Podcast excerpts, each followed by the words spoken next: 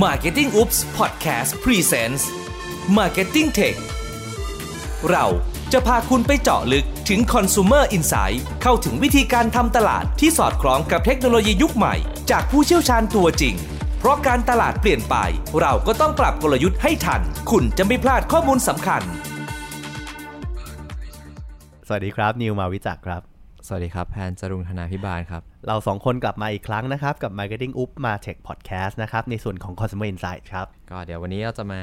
คุยเรื่องของ diversity กันนะครับ ที่ใช่พี่นิวเกริ่นไว้ในรอบที่แล้วนะครับครับจริงๆ diversity เนี่ยมันคือความแตกต่างเนาะเพราะฉะนั้นในส่วนของ diversity ในวันนี้หัวข้อที่เราตั้งชื่อเป็นภาษาไทยเก๋ๆก็คือเพราะแตกต่างจึงต้องแตกโจทย์ นะครับจริงๆทำไมถึงแตกต่างแล้วทำไมถึงต้องแตกโจทย์ ปูพื้นก่อนเลยเนาะว่าความแตกต่างเนี่ยเมื่อก่อนเราแยกความแตกต่างจาก generation ใช่ไหมอืมในเรื่องของอายุในเรื่องของเพศ เรื่องของเพศในเรื่องของอาจจะเป็นเรื่องของการศึกษาเรื่องอืมของ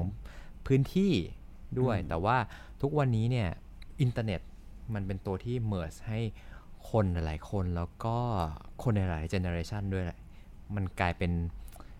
เหมือนกับ ทุกอย่างมันอะไรมันเกือบเกือบจะเท่ากันหมด ในเรื่องของความรู้ความสนใจแล้วก็เรื่องของเออพฤติกรรมต่างๆ ที่มันถูกปรับ เราสามารถพูดได้อย่างง่าย ๆ เลยนะครับว่าจริง ๆ แล้วการเข้ามาของอินเทอร์เน็ตเนี่ยมันสามารถทำให้คนในหลาย ๆ รุ่นหรือหลาย ๆ generation หรือว่าคนที่มีความหลากหลายเยอะแยะมากมายเนี่ยสามารถค้นพบความเป็นตัวของตัวเองได้ง่าย ๆ ขึ้นมาเลยนะครับ ทีเนี้ยการค้นพบความเป็นตัวของตัวเองเนี่ยมันเกิดขึ้นได้อย่างไรอือฮึอืม ซึ่งตรงนี้เนี่ยต้องบอกว่าอะการค้นพบตัวของตัวเองเนี่ยมันเกิดจากการที่เราคนคอน sumer ทุกวันนี้เนี่ยเจอ inspiration จากโลกอินเทอร์เน็ตเราโลกเจอของข้อมูล เราเจอ inspiration เราเจอจากผ่านทางการอะไร ผ่านทางการ search ผ่านทางการอ่าน ผ่านทางการดู ผ่านทางการเห็น หรือว่าผ่านทางการแบบ คลิกคลิกต่างๆ เลื่อนเมาส์ต่างๆ เพราะฉะนั้นเราเห็นข้อมูลมากมายเลย เพราะฉะนั้นเราสามารถเริ่มตอบโจทย์ตัวเองได้แล้วว่า เฮ้ย ข้อมูลนี้เราชอบดูนะ ข้อมูลนี้เราไม่ชอบดูนะ ข้อมูลที่เราชอบดู เราก็อาจจะกดแชร์มันออกไปใช่ไหมพอกดแชร์มันออกไปเสร็จแล้ว หรือข้อมูลที่เราไม่ชอบดูเรากดหายมันซะไม่ให้มันเห็น เพราะฉะนั้นเนี่ยเราก็เริ่มที่จะเหมือนรู้ตัวเอง แล้วก็เอ็กเพรสตัวเองออกไปให้คนอื่นรู้ด้วยว่าเราเป็นคนอย่างไร สิ่งที่ทำให้เราเห็นได้ชัดเลยว่า การที่อินเทอร์เน็ตเข้ามาแล้วทำให้คนสามารถ identify หรือว่า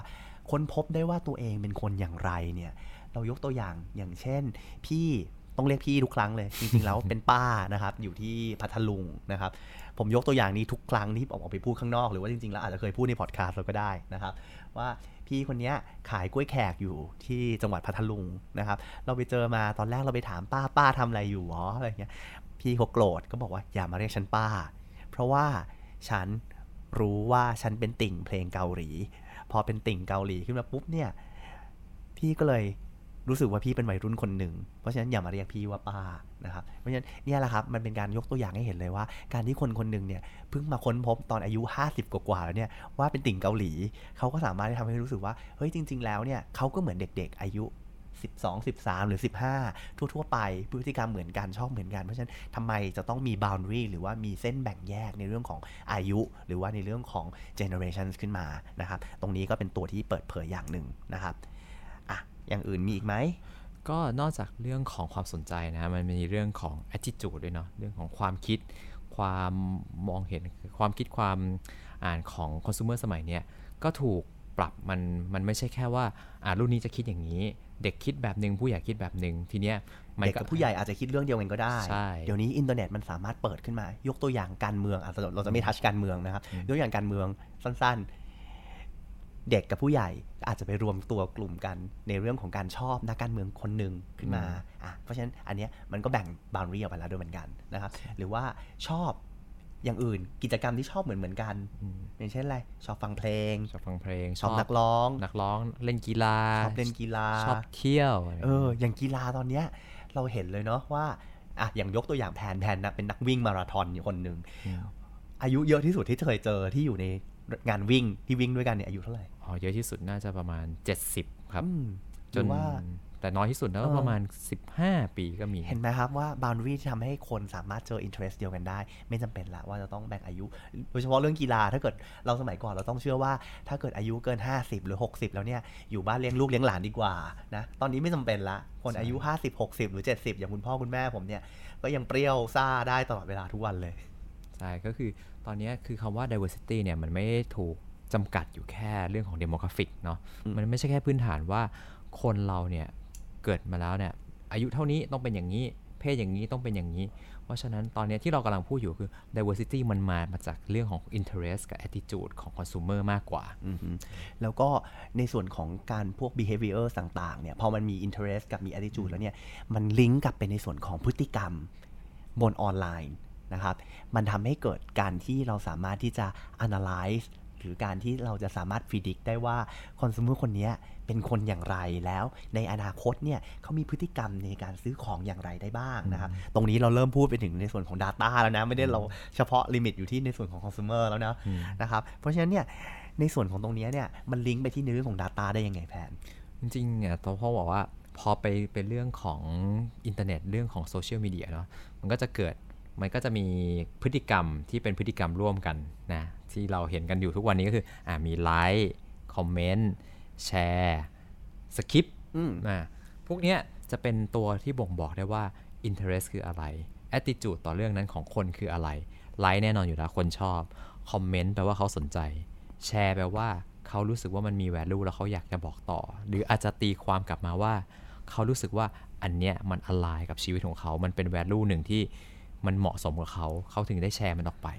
ซึ่งตรงนี้นะครับข้อมูลการที่คุณกดไลค์กดลิงก์กด love กดแชร์อะไรต่างๆเนี่ยเอาจริงๆหลังบ้านนะหลังบ้านสำหรับนักการตลาดหรือว่าสำหรับ publisher ต่างๆนะครับจริง ๆ แล้วเขาสามารถเก็บพวกนี้มาเป็น Data แล้วก็สามารถที่จะเอาไป predict ได้ว่าจริง ๆ แล้วเนี่ยคุณกำลังเป็นคนประเภทไหนอยู่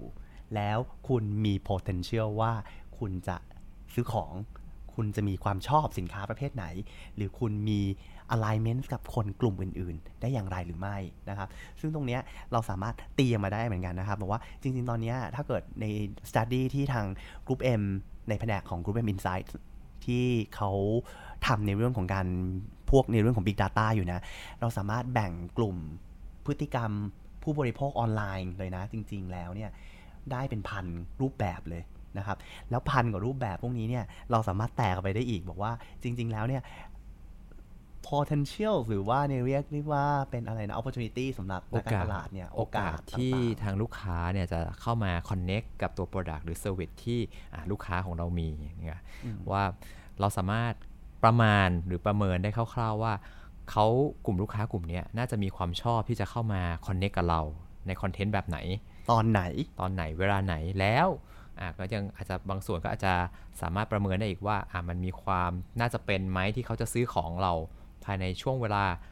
เท่าไหร่เท่าไหร่อะไรเงี้ยในอีก 4 สัปดาห์ข้างหน้าอ่านะครับทีนี้เนี่ยมันไม่ได้ตีกันไปในเรื่องของการใช้ Data ในการ predict เท่านั้นเนาะเราสามารถใช้มองในเรื่องของการใช้ Data ในการที่จะ find opportunity ใหม่ ๆ ให้กับตัวแบรนด์เอง จริง ๆ แล้วในเรื่องของ Data พวกนี้นะครับ เรานอกจากดูในส่วนของพฤติกรรมของผู้บริโภคแล้วเนี่ย ว่าเขามี potential ว่าเขาจะซื้อของอะไร หรือเขามีความสนใจยังไง ตีกลับมาที่แบรนด์ ในส่วนของการที่แบรนด์เนี่ยนักการตลาดเนี่ยเราตีออกมา เราสามารถใช้ข้อมูลตรงนี้เนี่ยหาโอกาสในการที่จะขยายฐานตลาดใหม่ ๆ ได้ ยกตัวอย่างอย่างเช่นกีฬาใช่ไหมครับ สมมติว่านักกีฬาหรือคนคนหนึ่งที่ชอบชื่นชอบกีฬาเนี่ยมี potential ว่าจะกดคลิก ไลค์กดคลิก like แชร์อืมไปหรือ comment คอมเมนต์ในเรื่องของสิ่งที่ articles หรือข้อมูลต่างๆที่เกี่ยวกับกีฬาเยอะๆมากๆเนี่ยเราก็อาจจะดูได้ด้วยเหมือนกันว่า นอกจากกีฬาแล้วคนคนนี้ชอบอะไรอืมซึ่งจริง ๆ ตรงนี้เนี่ยมันมันไม่ได้แค่จบแค่กีฬานะที่พี่นิวกำลังจะพยายามพูดคือ เรามีมุมมองว่าสมมติถ้าเรามีพฤติกรรมผู้บริโภคอยู่ในมือขนาดเนี้ยคนที่ชอบกีฬาเนี่ยมันสามารถแตกแยกย่อยออกไปได้อีกนะอาจจะเป็นเรื่องของกินหรือเปล่า เรื่องของอา เสื้อผ้าหรือเปล่าเรื่องของอุปกรณ์เสริมต่างๆ หรือเปล่าหรือแม้กระทั่งความย้อนงามกลับไปเรื่องของความงามอ่าสิ่งที่เราเจอมาเนาะเราเจอมาว่านักกีฬาเนี่ยไม่ว่าจะผู้ชายผู้หญิงเนี่ยพฤติกรรมในการที่หาข้อมูลต่างๆ ไม่ว่าจะเป็นการกดไลค์กดแชร์เนี่ยเขาก็ให้ความสำคัญกับข้อมูลที่เกี่ยวกับเรื่องของ appearance เรื่องของ look ได้ด้วยเหมือนกัน เพราะฉะนั้นตรงเนี้ยเราก็จะเริ่มเห็นละว่าสินค้าที่จะเริ่มเข้าไปแท็บกับนักกีฬาเนี่ยนอกจากขายรองเท้า ขายเสื้อ มันมีอะไรมันอีอาจกจะมีที่แบบน่ากลัวพวกเอาจริงๆ cosmetic ก็ก็เป็นอีกโอกาสหนึ่งนะ ที่จะเข้าไปสู่เรื่องของวงการกีฬา ยกตัวอย่าง cosmetic ภาษาไทยมันคือเครื่องสำอางทีเนี้ย specific ลงไปเลยได้ไหมเครื่องสำอางแบบไหนอ่าถ้าของของผู้ชายผู้หญิงร่วมกันนะแน่ๆละครีมกันแดด เห็นไหมเห็นไหมครับว่ามันเริ่มมีเรื่องของการ cross category เกิดขึ้นละนะครับ เพราะฉะนั้นตรงเนี้ยครีมกันแดดมีอะไรอยากเสริมเพิ่มไหมนอกจากครีมกันแดดก็มันจะมีเรื่องของพวกอ่าเขาเรียกอะไรนะ liner ที่มันแบบกันน้ำหรือว่าลิปสติกของผู้หญิงที่แบบพวกกันเหงื่ออะไรอย่างเงี้ยรวมถึงแว็กซ์เจลใส่ผมของผู้ชายที่บางคนเขาก็อยากจะเซ็ตผมให้มันดูหล่อๆเวลาออกไปวิ่ง นี่แค่ยกตัวอย่างสำหรับนักวิ่งนะครับสำหรับเรื่องของคนที่ใช้กีฬานะครับ เราจะเริ่มเห็นแล้วว่าจริง ๆ แล้วเนี่ยนักการตลาดเนี่ยอาจจะไม่จำเป็นจะต้อง specific ในการที่จะเจาะกลุ่มกลุ่มเดียวที่เราคิดกับกลุ่ม interest กลุ่มเดียวที่เราคิดว่ามันน่าจะเหมาะกับ สินค้าของเรา แต่จริงๆแล้วเนี่ยคนกลุ่มกลุ่มนี้เนี่ยก็อาจจะสนใจอย่างอื่นเข้าไปด้วย เพราะฉะนั้นเราสามารถที่จะ tap in หรือว่าสร้างในส่วนของ collaboration ร่วมกับแบรนด์อื่นๆได้ อย่างเมื่อกี้เรายกตัวอย่างมาแล้วอย่างเช่นแบรนด์ที่เป็นกีฬาเราอาจจะสร้าง collaboration หรือสร้างส่วนร่วมกับแบรนด์ที่เป็นในส่วน cosmetic อืมของ beauty บิวอะไรตี้เงี้ยเข้าไปมันก็สามารถที่จะสร้างเขาเรียกว่าอะไรล่ะทำให้คนแบบรู้สึกอุ๊ย สนใจจังเลยน่าสนใจจังเลยน่าจะไปซื้อจังเลย เดี๋ยวมีงานวิ่งอาทิตย์หน้าแล้ว ซื้อดีกนะครับ ตรงเนี้ยเป็นตัวอย่างที่เราทำให้เห็นเลยชัดเจนเลยว่า Data มันสามารถที่จะทำให้มันเกิด cross category category แล้วก็สร้าง opportunity สำหรับแบรนด์ได้ยังไงนะครับก็ในส่วนของ Data นะครับ นอกจากจะสามารถ export category แล้วได้ได้แล้วเนี่ย เรายังสามารถเอามา finding อย่าใช้คำว่า finding กลุ่มลูกค้าใหม่ๆ ซึ่งเราอาจจะไม่เคยคิดมาก่อนว่าเขาเป็นกลุ่มลูกค้า ของเราก็ได้ ยกตัวอย่างเช่น เราอาจจะเคยคิดมาตลอดว่ากลุ่มลูกค้าของเราเนี่ยเป็นกลุ่มที่เป็นเด็กเป็นวัยรุ่นนะครับ แต่ว่าอย่างที่บอกไปแล้วว่า interest ของเด็กวัยรุ่นกับผู้ใหญ่จนถึงวัยเกษียณเนี่ยมันอาจจะมี interest เหมือนกันก็ได้ เราอาจจะเอา Data ตรงนี้เนี่ยเพื่อไปตีโจทย์ แล้วก็เพิ่มจำนวนลูกค้าของเราหรือว่า export market ให้ใหญ่ขึ้นได้อีกนะครับ คือ Data มันไม่ได้จบแค่ว่า interest คืออะไร attitude คืออะไร โจทย์ อาจจะไม่ใช่โจทย์เดิมก็ได้ เราอาจจะตั้งโจทย์ใหม่จากข้อมูลเดิมก็ได้เหมือนกัน ราะฉะนั้นนะครับเราจะเริ่มเห็นแล้วนะครับว่าจริงๆ แล้วโอกาสสำหรับนักการตลาดในการทำการตลาดเนี่ยครับมันอาจจะเริ่มมาจากการทำอินไซต์จริง ๆ แต่ว่ามันไม่ได้ถูกลิมิตอยู่แค่การทำ consumer insight อย่างเดียวนะครับ คุณสามารถที่จะกระโดดเข้าไปเล่นในส่วนของ data insight ได้ด้วย ผ่านทางการทำ partnership กับ agency ก็ได้นะครับ หรือ partnership กับในส่วนของตัว publisher ก็ได้ เพื่อที่จะหาว่าจริง ๆ แล้วเนี่ยคนที่เขาเข้าไปอยู่ในพวกชั้ง data ต่างๆ หรือว่าเขาไปอยู่ใน information ต่างๆ เนี่ยเขามีความชอบรือเขามีพฤติกรรมที่มี potential ในอะไร เพราะฉะนั้นคุณก็สามารถที่จะลิงก์ตัว product ของคุณให้กับในสิ่งที่มันมี potential ในการขายได้มากขึ้นนะครับ วันนี้เราก็ขอจบในส่วนของตัวสิ่งที่เราเรียกว่า diversity เพราะแตกต่างถึงต้องแตกโจทย์นะครับ แตกโจทย์เราก็ต้องแตกโจทย์แล้วเนาะ วันนี้เราแตกโจทย์กันไปละเรื่องใช่เรื่องของข้อมูล เรื่องของหลายๆอย่าง พฤติกรรมคือพฤติกรรมนะครับนะครับ เพราะว่าหลักๆ ก็ที่อยากจะบอกวันนี้ก็คือย้ำอีกครั้งก็คือว่า อะอินไซต์คือส่วนหนึ่งที่เราจะสามารถคอนเน c t กับผู้บริโภคได้ แต่ว่าอินไซต์มันไม่ได้มาจากการแค่ถามอย่างเดียว มันมาจากการใช้ Data ก็ได้ มาจากการใช้อ่าข้อมูลต่างๆ ที่เรามีอยู่แล้ว หรือว่าเราจะไปหาเพิ่มด้วยการ partner ก็ได้ ซึ่งอันเนี้ยนักการตลาดก็ควรจะอ่าเรียกว่ามองหาโอกาสตรงนี้ด้วยเหมือนกันครับก็วันนี้ขอบคุณมาก ๆ นะครับสำหรับการรับฟังนะครับ แล้วก็พบกันในครั้งหน้านะครับ สำหรับในส่วนของ Marketing Oops Martech Podcast ส่วนของ Consumer Insights ครับ สวัสดีครับ สวัสดีครับ